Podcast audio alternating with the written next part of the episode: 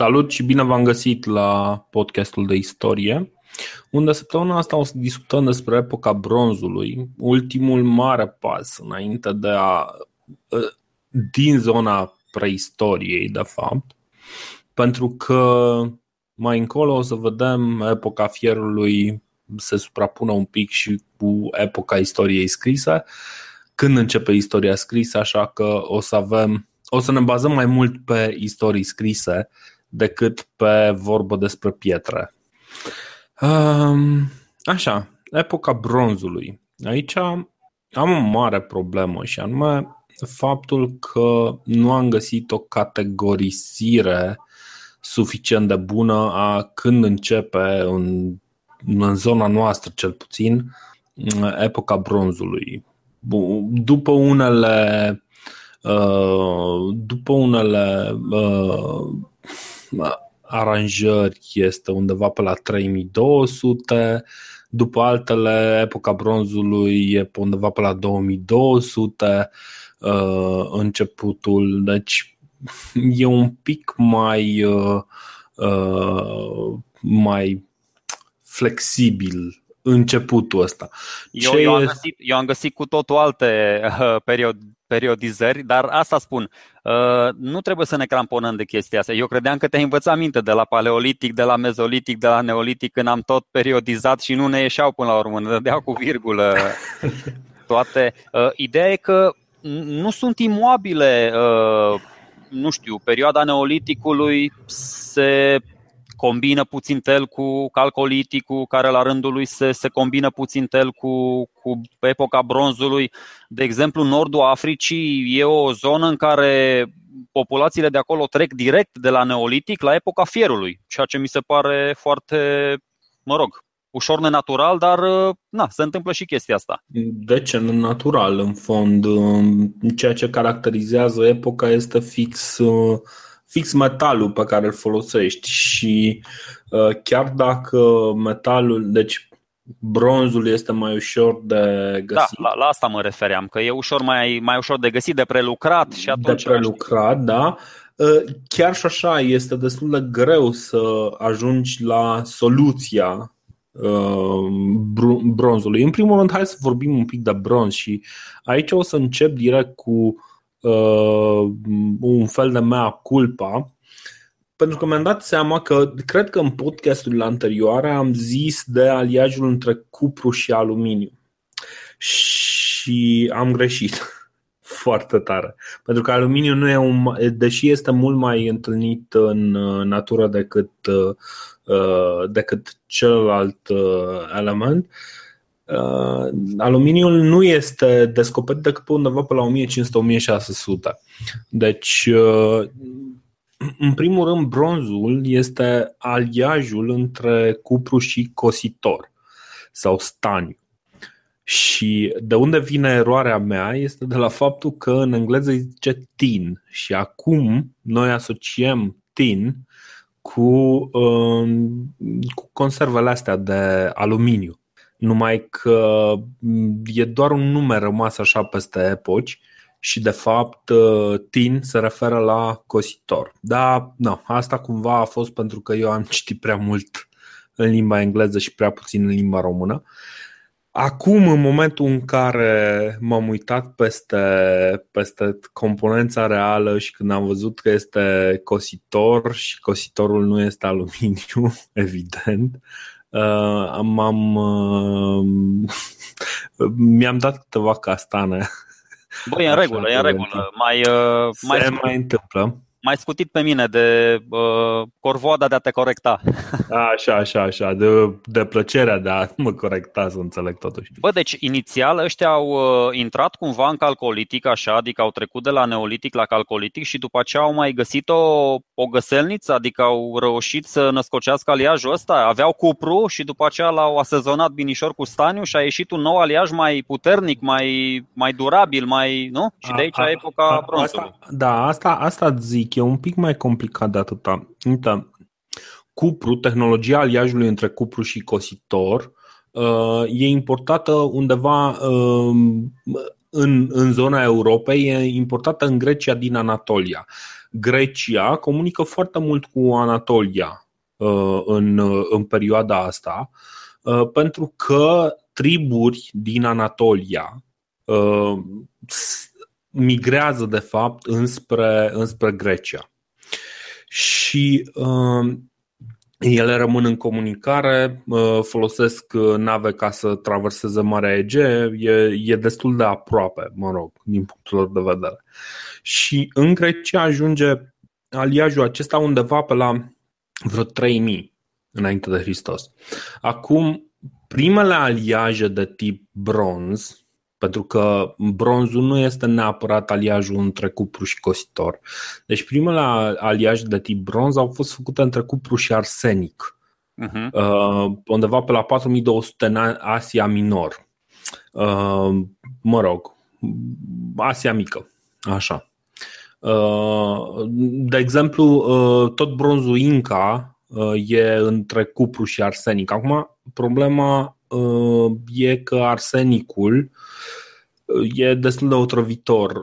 Nu cred că metalurgii, metalurgiștii care lucrau cupru și arsenic aveau o viață foarte lungă. Dar de nu cred că și-au dat seama de chestia asta atunci. Da, nu și-au dat seama de chestia asta. Acum, cum s-a ajuns la aliajul ăsta? Pentru că nu îți vine așa ideea oricum, hai să amestec două chestii, poate iese ceva bun. Da, păi eu de asta spuneam. Mi s-a aliajul, aliajul e întâmplător, dar arsenicul este foarte des o impuritate a minereului de cupru, știi? Și probabil și-au dat ăștia seama că, băi, stai un pic, că dacă noi luăm arsenicul, am impresia că are și o culoare deosebită, ceva un galben sau ceva de genul ăsta. uh, Și-au dat seama că dacă lasă uh, de-asta uh, uh, minereul de cupru cu, uh, cu impuritățile de arsenic, iese un material mai dur. Știi? Și atunci au început să-l adauge, să-l adauge intenționat. Acum, cum s-a ajuns la cupru și cositor e un pic mai complicat. Deci chiar e o enigmă, nu prea își dă seama mai exact ce s-a întâmplat. Deci cel mai probabil la început erau niște accidente norocoase, că altfel nu se explică, știi? Și de-abia pe la vreo două mii înainte de Hristos e căutat cositorul special pentru producția de bronz. Problema, problema cu cositorul este că e un element care este foarte rar, este incredibil de rar și se găsește în, într-un, într-o formă numită casiterit. Așa îi spune la minereu, da, da, da. Casiterid. Și acolo este în proporție de cel mult cinci la sută. Da, dar e suficient, e suficient pentru... Este, este suficient pentru că într-un aliaj de ăsta de, de bronz, cositorul ar trebui să fie undeva la zece la sută. Acum, din casiterid să scoți cositor, deci cumva e un pic mai na, e, e un pic mai ciudat. Pe de altă parte, cositorul se topește undeva la două sute treizeci și unu de grade Celsius, ceea ce înseamnă că probabil un, un metalurg care a început să experimenteze cu diverse minereuri l-a văzut și l-a obținut mai devreme decât, decât cupru, știi? Și după aia poate l-o fi, l-o fi amestecat, nu știi niciodată. Da, deci un foc, un foc bine încins putea să le topească pe amândouă. Da, în principiu un foc bine încins și în, când am discutat despre cuptoare, ziceam că merg până pe la o mie o sută de grade, știi? Ceea ce înseamnă că erau fix ce trebuie pentru, uh, pentru a topi cupru.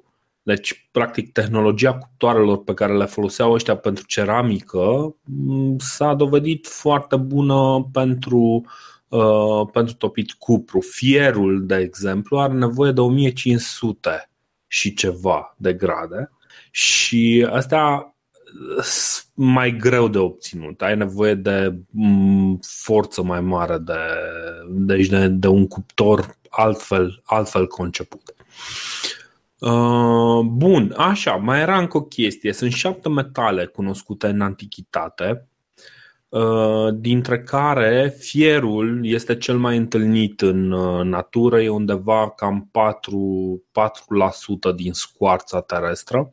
Restul, cuprul, plumbul, cositorul, argintul, mercurul și aurul, asta ordonat în funcție de raritatea din scoarța terestră, astea erau metalele cunoscute în, în antichitate. Doar pe undeva pe la o mie, o mie și ceva au început să descopere și alte. Nu mai, nu mai știu care e următorul, nu era aluminiu, era altceva.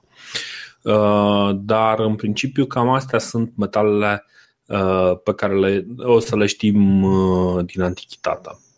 Bun, cam asta a fost povestea mea culpa și pentru că am și ars-o aiurea atâta, am și făcut un pic de research pe tema asta. Sper că a fost util. Nu-i nimic, eu sper să aprecieze ascultătorii faptul că suntem în stare să ne recunoaștem greșelile, așa cum am făcut și la Paleolitic, cum am dat-o în gard cu prima definiție și ne-am, ne-am redresat la timp. Da, da, da. Aia ca să ne-i punem pe oameni în gardă, știi? Dar eu zic că informațiile, uite, și pentru mine sunt niște chestii, niște uh, detalii foarte, foarte utile. Băi, mi, mi s-a părut interesantă chestia asta, deci n-am știut că era atât de greu să dai peste cositor uh, și cumva e explicabil. Cositorul este în sine destul de, destul de greu de găsit și, apropo, plumbul, de exemplu, era folosit, o chestie foarte nasoală, pentru, uh, uh, cum, pentru a ține apa, pentru a ține ah, apa publică. Corect, corect. Da, și da, da, da. Făceau din el, practic țineau apeducte sau chestii de genul ăsta, făceau, făceau conductele din plumb. Era, era chiar o teorie că m- chestia asta contribui la decăderea Imperiului Roman. Știu că a fost o chestie de genul ăsta. Bine, acum... acum tocmai din cauza asta, dar mă rog să... Na, dacă... Bine, bine, deci chestia asta cu, cu plumbul...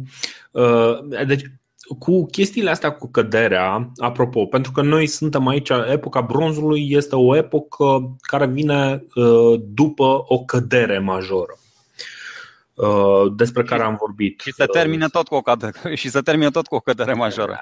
Hai să nu, hai să nu anticipăm. Uh, ce, ce se întâmplă este că foarte des există tentația de a identifica un element al uh, decăderii și să-i se atribuie uh, acel element uh, motivul, să devină motivul principal pentru care a căzut o anumită societate. Ceea ce nu este cazul. Deci, așa cum, cum am spus, chiar dacă, de exemplu, în, la sfârșitul calcoliticului se văd niște orizonturi de distrugere, uh, chiar dacă se întâmplă chestia asta, nu înseamnă că ăsta este singurul element, pentru că totuși, o să vedem și mai încolo, în epoca de bronz, lumea e un pic mai războinică și totuși tragediile nu sunt chiar atât de mari. Adică nu cred că există un singur factor care a determinat căderea unei societăți, ci sunt întotdeauna mai mulți factori. Așa cum am făcut și noi în episoadele anterioare, apropo și de cultura cucuteni, am prezentat mai multe variante. Nu, eu am spus doar că am, na, am vizualizat un documentar și prezenta ideea asta. Nu. În niciun caz nu, nu am spus că sunt de acord cu ea. Oricum, vom ajunge și acolo și vom, vom povesti pe, pe tema asta. Eu voiam să mă refer puțin la transformările astea care sunt vizibile și deja sunt iremediabile în societatea asta de după neolitic și neolitic, când deja este clar că se definitivează puțin, adică ajungem la o maturitate în schimbarea unor comportamente la, la nivelul întregii societăți, adică se mm-hmm. schimbă ideea de, de societate, terenuri agricole, ce se întâmplă, apărare, construcții, sanctuare, tot felul de, de sătucuri din astea. De exemplu, știm că în neolitic terenurile agricole, unde își desfășă, de unde na, își luau ăștia hrana de zi cu zi, erau în interiorul, societ- în interiorul societății, în interiorul așezării, să zic așa. Un detaliu micuț, să zic aici. În, în epoca bronzului, uh, spațiul destinat locuirii era uh, delimitat de multe ori prin lucrări de fortificare, adică o să vedem aici și la culturile pe care o să le studiem, uh, o să vedem palisade, șanțuri, valuri de pământ, și terenurile agricole erau scoase în afara așezării. Nu mai erau printre case, adică fiecare casă cu terenul lui acolo, cu zece douăzeci de ari și își, își mânca pâinea cea de toate zilele. Uh-huh. Încă o chestie foarte importantă, se observă la locuințele din cadrul unei așezări din epoca bronzului o planificare mai bună, e o geometrizare, sunt grupate, unele în formă de romb, altele în formă de cerc. Și cel mai important e că au cam toate o zonă centrală uh, destinată adunării comunității. Și de cele mai multe ori aici în centru avem o construcție mare, mai, mai, mai mare, mă rog, mai deosebită, care joacă rolul de sanctuar. Aha. Să vedem. Interesant, uh, interesant. Bine, asta este o evoluție, cred că e de fapt o evoluție, uh, pentru că și uh, nu-mi dau seama dacă este o evoluție tipică uh, culturilor din zona noastră, pentru că o să vedem, de exemplu, că în, în sud, la greci, lucrurile devin mai spectaculoase.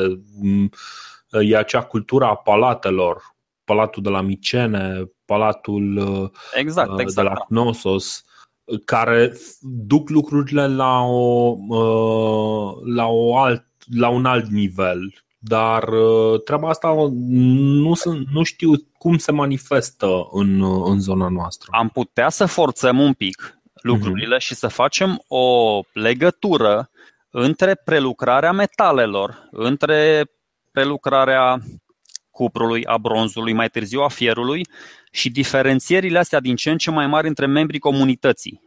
Iar asta, de exemplu, se observă cel mai bine, cum ai spus și tu, în, în inventarul funerar. De exemplu, în, în mormintele aceleași necropole sau în sanctuarele astea imense, în mausoleuri, în ce se construim. Adică o să, o să vedem că sunt și în culturile noastre, la Glina, la Coțofeni, culturile astea din epoca bronzului timpurie de la noi, găsim în cadrul aceluiași mormânt, în cadrul aceleiași necropole, pandantive și sceptre din metale prețioase, într-un mormânt, deci metale prețioase. Mm-hmm. Probabil, probabil era căpetenia de trib. Mai încolo, adică zece metri mai încolo, topoare de metal în alt mormânt, poate era luptătorul, da? Erau topoare de bronz. Și mai încolo, săracul agricultor ăla, crescător de animale, niște pietricele. De asta spun, vedem metalele prețioase, metalele clasice și după aceea, nu știu, vezi acolo un, două, trei vase ceramice la celălalt. Deci, ți-am spus, putem să forțăm, nu e neapărat, dar se observă, odată cu prelucrarea metalelor, se observă o discrepanță din ce în ce mai mare. Apropo... Uh... Păi am, am o explicație și hai să, hai să facem un pic, că eu mai pregăt... deci mai avusesem ceva idei de zis, dar cumva ne-am luat cu vorba. Uh, hai să vezi că o să ajungem de unde, de unde vine această specializare economică. Uh, deci, un lucru legat de metalurgie pe care vroiam să-l spun este că metalurgia, chiar dacă a fost importată în Grecia, din Anatolia, se dezvoltă independent și în centrul Europei, pe undeva pe la anul două mii cinci sute. Și de acolo o să vedem că emană așa un... Uh, practic un centru de forță independent de uh, centrul mediteranean. Practic, noi acum trăim într-o lume în care centrul, inima, este în bazinul med- mediteranean și cel mai mult în estul bazinului mediteranean. Da, vorbim de Egipt, vorbim de uh, vorbim practic de semiluna aceea fertilă, care în continuare rămâne, rămâne centrul. Puțin și în nordul ei, puțin și în nordul semilunii. Puțin și în nordul ei. Așa, ce mai vroiam să zic e că specificul bronzului este că e format din două, din două metale. Două metale foarte importante. Deci ai primul cupru.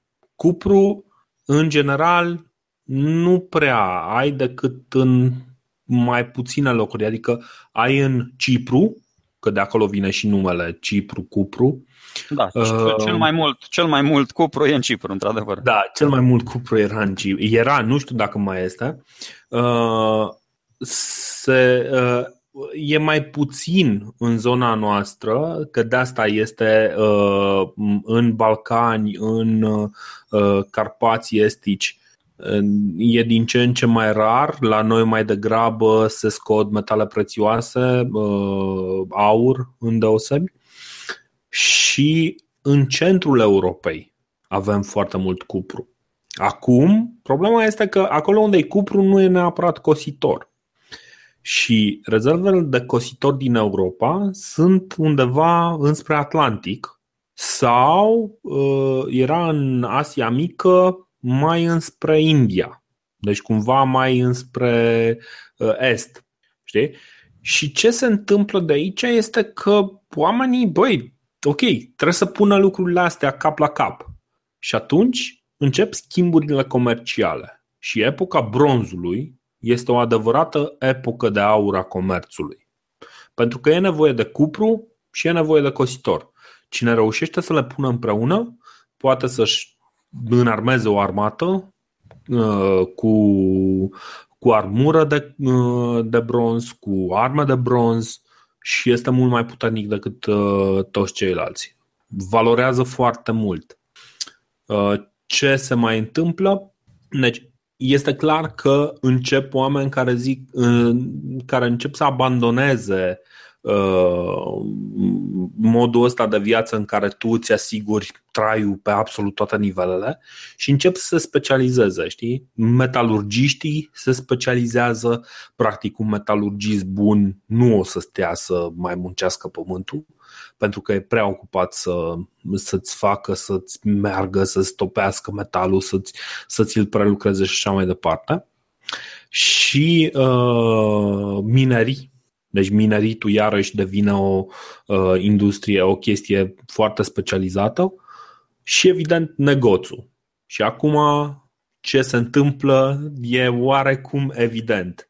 Băieții din negoț devin cei mai puternici, cei mai influenți, cei mai bogați.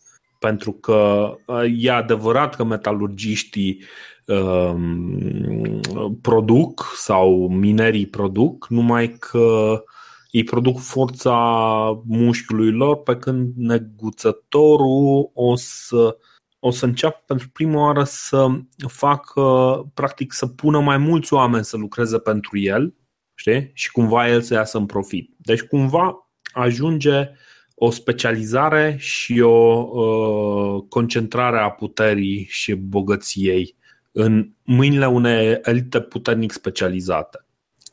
Și asta, asta este ceea ce spuneai tu acolo că se vede, că ai un mormânt de un tip cu multe pandantive de aur și chestii de genul ăsta. Pe de, pe de altă parte ai și mai departe ai un băiat care ține toporul lângă el, semn că poate a fost un luptător sau poate că și-ar fi dorit să fie un luptător pentru că, apropo, multe din, din armele astea care se găsesc în morminte, foarte multe din ele nu ar fi funcționat ca și arme, pentru că sunt din metale foarte, de foarte slabă calitate. O să vezi, deci am mai citit de chestia asta. Unii chiar se îngropau, băi, vreau să stau cu toporul să creadă lumea că am fost un luptător, știi? Am înțeles, am înțeles, da, e foarte probabil. Da, știi? Da, apropo, apropo de, de înmormântat, tot în perioada bronzului, uh, știi că nu, vorbeam înainte că în neolitic mormintele erau plasate de multe ori, nu știu, alandala, între locuințe sau chiar sub podeaua locuințelor, știi că am, am discutat uh-huh. pe tema asta. Ei bine, acum se delimitează spațiile destinate celor care au dat portul popii, deși pe vremea aia nu cred că erau popi, dar mă rog, se delimitează de cele rezervate locuirii și astfel apar apar necropolele propriu-zis, adică cimitirele, ca să nu fim așa prețioși în exprimare. Preoția este o meserie cam la fel de veche ca și prostituția, deci nu e ok. Nu știu dacă aveau denumirea aia, dar mă rog, într-adevăr. A, și apropo, cam greu să aibă aceeași denumire. Și apropo, între timp, da, s-au schimbat lucrurile din antichitate, din epoca bronzului, adică trei mii cinci sute, două mii cinci sute, o mie cinci sute înaintea erei noastre. În două mii cincisprezece, de exemplu, Chile, China și Peru sunt cele trei state aflate pe primele trei locuri în, din punct de vedere al producției de cupru. Cine? Chile? Chile, Chile, Chile, China, Peru și pe locul patru United States. Dar Chile e pe primul loc la o distanță foarte mare și știu că are cele mai mari mine de cupru din lume. Excelent, excelent. Da, da. E, e bine de știut. Dacă dă din nou epoca bronzului, știm noi cupru. Exact. Poate, poate schimbăm numele din cupru în chil. Good one, good one. Așa, uh, băi, deci ce, ce e foarte important. Um, Și după aia începem să, să intrăm în, în temporizare și să discutăm despre ce se întâmplă. Epoca bronzului este epoca, este epoca dinainte de clasicism, este epoca Egiptului antic, a piramidelor, este epoca lui Hammurabi, a hitiților, a micenienilor, epoca minoană, epoca războiului troian. Este o epocă care pentru bazinul mediteranean estic este fantastică. Și uh, sunt foarte multe discuții și o să revenim, pentru că după ce discutăm lucrurile astea o să vedem cum ne afectează uh, și pe noi în mod direct ce se întâmplă în, în, acea, în acea zonă. O să, o să discutăm și despre ce se întâmplă în, în asta, în, în bazinul mediteranean și cum ne influențează.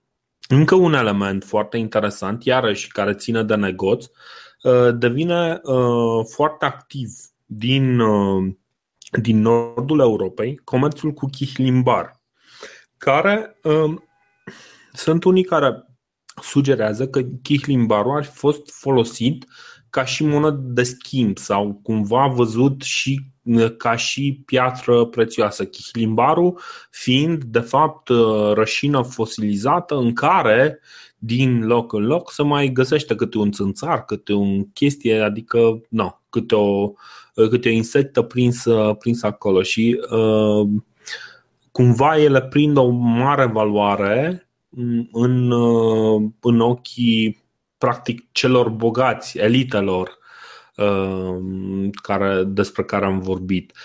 Bine, și acum chihlimbarul se folosește la fabricarea unor obiecte, na, unor podoabe, unor mărgele, eu știu ce. Da, sigur, sigur, sigur, dar nu, nu mai e, adică în momentul în care tu, în epoca respectivă, în care mișcarea este atât de lentă, atât de greoaie, alegi să transporti un anumit tip de material, trebuie să ai un motiv foarte bun. Și chihlimbarul practic devine acel motiv.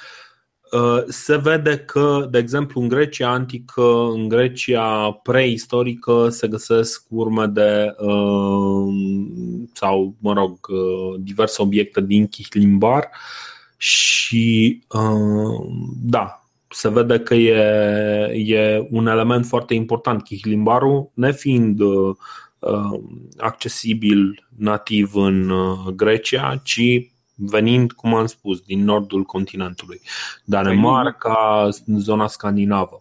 Păi nu prea e cum, că e produs doar de rășinoase, de niște pini, molii sau chestii de genul ăsta. Ori da, în Grecia exact, nu, exact. Prea, nu, nu prea se făceau. Da, okay, exact, okay. exact, exact. Încă un lucru, pentru că asta ne interesează, pastoraliștii devin mai mobili și um, uh, nu neapărat mai agresivi, dar știm că, de exemplu, cucutenii erau foarte sedentari. E, uh, acum cei care vin iau locul în ghid cultura respectivă, deja încep să fie mult mai mobili. Practic, uh, a, și nu mai avem explozia de populație, deși Uh, începe din nou o creștere destul de serioasă. Nu mai avem orașe de patruzeci cincizeci de mii de oameni, avem orașe de zece cincisprezece mii de oameni, uh, dar iarăși orașe în adevăratul sens al, al cuvântului, cum ziceam, uh, uh, orientate pe, uh, pe diversele meserii. Eu încă mă blochez la, la, la faza aia cu treizeci de mii, patruzeci de mii de locuitori într-o așezare, adică nu, nu-mi imaginez, nu știu. Deci poți să o vezi, da, e, e destul de mult, știi, dar... Având în vedere exact ce spuneam, că în perioada neolitică trebuie să-ți pui și uh, spațiu agricol lângă tine, adică mă gândesc că ocupa o suprafață fabuloasă. Uh, da, da, da, clar, clar. Ocupa o suprafață destul de mare, dar nu chiar fabuloasă. Adică sunt acolo, am dat parcă niște linkuri cu niște reconstituiri și chestia fiind că familiile erau mult mai strânse, nu aveai un om într-o casă, aveai zece oameni într-o casă, știi? Pentru da, dar pe de altă parte nu erau blocuri de zece etaje cu șapte scări. Era o casă, spațiu de zece metri altă casă, spațiu de cinci metri altă casă, trebuia să ai... Nu, uh, nu aveai spațiu foarte mare între ele. De-aia zic. Deci dacă vrei să te uiți din nou peste, peste am văzut, am văzut, da, da, da, am văzut. Da, no, deci până la urmă sunt estimările lor, no, cumva... par incredibile, aparent sunt, sunt cât se poate de corecte, nu știm, nu știu, nu am garanții în sensul ăsta. Vorba ta, nu am văzut cu ochii mei, e foarte greu de dovedit. Acum nu vreau să mă laud un piculeț, doar revenind după aceea la subiect. Să știi că am citit și eu puțin, am citit în ultima vreme oameni foarte autorizați în domeniu, pornind de la Colin Refrew, de la Gordon Child, Maria Gimbuta, ăștia care se tot ceartă pe tema indo-europenizării cu privire la gramatică, la tot felul de aspecte fonetice, lingvistice, inclusiv de unde pornește indo-europenizarea, origini și așa mai departe. Și na, am observat că și ei sunt în multe aspecte destul de amatori, adică forțează foarte mult anumite ipoteze. Da, exact. Doar pentru că au o expertiză, ceilalți uh, se simt obligați să-i creadă sau să nu cerceteze. Dar eu îți spun, dacă punem lucrurile cap la cap, putem, într-adevăr, e mult mai puțin probabil să ne ridicăm sau să le contestăm uh, filozofiile și, mă rog, și premisele. Dar eu zic că putem să emitem niște păreri așa personale la un nivel cât de cât acceptabil. Absolut, ceea ce și facem până la urmă, că noi cam asta facem până la urmă, ne punem părinile personale în... Nu, dar asta, asta voiam să spun, deci titanii, na, între ghilimele, titanii ai istoriografiei, ai geneticii, ai acelor epoci, ai indo-europenizării, am constatat că na, nu sunt, adică, îți dai seama, sunt și ideologii naziști care au venit cu interpretarea că indo-europenizarea s-a creat în nordul Europei și eventual tot pe teritoriul Germaniei ca să, na, să justifice făurirea rasei ariene, mă rog. Hello, hello.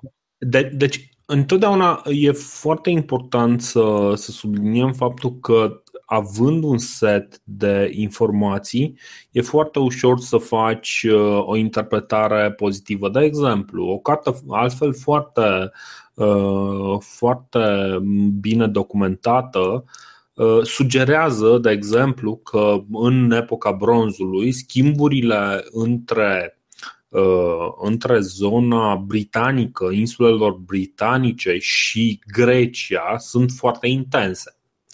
Ceea ce, dacă stai bine să te gândești, ca să mergi cu barca dintr-o parte în cealaltă sau să mergi să transporti pe pământ ceva de genul de genul ăla, adică minereu sau deja prelucrat cositorul purificat, cositor purificat, ca să faci astfel de transport, mi se pare o chestie foarte foarte mare, pe când, de exemplu, bazinul est-mediteranean putea să-și ia din estul Turciei de acum, unde sunt acolo la sud de Caucaz, nu știu cum îi spunea la zona respectivă, acolo erau niște depozite foarte serioase de, de cositor. Știi? Aici, iarăși, fiecare, fiecare om de știință încearcă, și de-aia, de exemplu, și când citim lucruri scrise de români, o să vedem că totul devine foarte favorabil uh, culturilor care s-au dezvoltat aici, fără să aibă niște uh, dovezi materiale. Deci chiar speculând, foarte multe speculații. Uh, nu spun, de exemplu, că uh, cultura cucuteni nu ar fi o chestie excepțională, dar uh, foarte mulți o transformă într-o uh, afacere o sută la sută românească, ceea ce nu este, și uh, cumva își asumă, își arogă dreptul de urmaș, ceea ce este cel mult la nivel sentimental o legătură de, față de oamenii ăia, pentru că la câte schimbări genetice s-au întâmplat de atunci, nu prea mai semănăm foarte mult da. cu oamenii de la Cucuteni. Eu știu ce spui, dar uh... continuitatea este un concept foarte apreciat printre istorici și îți, îți conferă aparent foarte multă legi, legitimitate. Continui. Și o să vedem, o să da. vedem și când ajungem la teoria rosleriană cât de mult ne-am zgribulit și cât de mult nu ne-a convenit. Bă, cum adică? Noi avem continuitate aici și foarte mult s-a pus accentul. O să vedem puțin că noi discutăm acum despre niște culturi din epoca bronzului, că sunt culturile astea care sunt chiar autohtone, Coțofeni, Glina, parțial Cernavodă, nu sunt doar cele importate, Badenu și, și Amna. Sunt culturile astea, istoricii români acum tratează cu foarte mare atenție și interes pentru că s-au observat ceva asemănări la nivelul motivelor ceramice între Coțofen, de exemplu, între cultura Coțofen și ceramica folosită de traci. Adică s-ar putea ca orizontul da, da, de distrugere să nu fie complet, să fi fost oameni acolo care au dus mai departe toate. Păi, da, da, dar to- tocmai asta zic. În momentul în care am discutat despre distrugere, este clar că populațiile respective, chiar dacă acea, acel orizont de distrugere este atribuit unei populații noi, care invad, unei populații invadatoare, este foarte puțin probabil ca populația aceea invadatoare să, să vină să distrugă tot într-o zonă vastă, foarte vastă pentru mijloacele lor tehnologice de atunci și după aceea să vină și să locuiască în fix aceleași locuri. Corect. Este o alegere absolut ilogică, știi? Deci orizontul de distrugere nu explică foarte mult. Într-adevăr, sunt niște situații de criză, sunt niște lucruri care se întâmplă, dar nu înseamnă, nu, nu putem să vorbim de exterminarea completă a unei populații. Este un lucru foarte dificil, exterminarea completă a unei populații. Foarte dificil, incredibil. Doar cu mijloace moderne poți să începi să-ți pui problema. Și vorbim de mijloace moderne. Să nu uităm, deci acum nu este un subiect pe care să-l tratăm cu foarte multă ușurință, dar să nu uităm că uh, nici măcar uh, ăsta, nici măcar Hitler și Germania nazistă nu a reușit să uh, elimine uh, toți evreii din, uh, din Germania și din uh, teritoriile ocupate de ei. Deci este un lucru care este dificil și acum în epoca modernă, știi? Distrugerea completă a populației. Deși acum avem totuși niște arme ceva mai complexe, dacă chiar ne dorim așa ceva. De asta zic că o, o variantă de asta, de un, un inamic de ăsta nuclear care să vină și să distrugă tot și după aia vine și ocupă el, este foarte puțin probabil. Da, ai că... foarte mare dreptate. Cred că, cred că exterminarea completă a populației este mai probabilă și mai ușor de realizat decât uh, distrugerea completă a fondului material creat de această populație. Adică dacă tu prinzi un sat de o sută de locuitori izolat, poți să îi omori pe toți ăia, dar nu cred că ești așa bătut în cap să le nu știu, adică bă, vrei să locuiești, să folosești, uite, poate au o casă, poate au nu știu ce, un templu făcut mai mare. Nu cred că oricât de savage ai fi, oricât de sălbatic, nu cred că ai imboldul ăsta să distrugi absolut tot, să razi orice chestie. Deși s-au întâmplat în istorie, mă, mă contrazic, adică bine, istoria mă contrazice, că s-au mai distrus orașe de la, adică, na, au fost... Bine, bine. Noi, noi ce am vorbit în, în zona asta premergătoare epocii bronzului e că avem acel orizont de distrugere care cam afectează marea majoritate din, din așezările întâlnite. Dar haide că o să dăm povestea asta în, în episodul următor, când o să facem o cronologie a epocii de bronz și o să vorbim, o să vorbim despre cam ce și când se întâmplă și despre culturile importante pe care doar o să le amintim, nu, nu o să stăm să le discutăm în amănunt, pentru că chiar dacă au niște elemente interesante, nu cred că sunt atât de interesante ca ceea ce urmează. Ia că mai bine nu stăm foarte mult. Vorbim, vorbim de principiu. Culturile în sine de sunt principiu. Foarte importante, dar noi am mai discutat. Adică știm acum ce înseamnă cultură, care sunt elementele care na, le caracterizează și nu, n-are rost să mai insistăm a cincisprezecea mea oară pe aceeași chestie. Diferența fiind că culturile astea din epoca de bronz nu mai produc niște lucruri spectaculoase. Deci nu mi se pare că mai produc. Adică, sigur, mai sunt câteva așezări, mai sunt, de exemplu, la otomani, un, un, ceea ce ar fi un fel de palat, la fel și la Monteoru ar fi ceva similar, dar nu producem ceva spectaculos. Vezi, apropo de chestie spectaculoasă, uite, cultura cu cuteni a fost ultima mare cultură unde, s-a, unde putem vorbi despre ceramică pictată. După da, aceea, da, da. În calcolitic sau epoca bronzului, nu mai, nu mai e așa. Există da. ceramică, evident, dar nu mai e ceramică pictată. Da, exact, pentru că deja altceva devine mai important și o să... Practic, vorbim despre forțe armate, vorbim despre apărare și, și astfel, astfel de lucruri. Dar toate astea în episodul următor.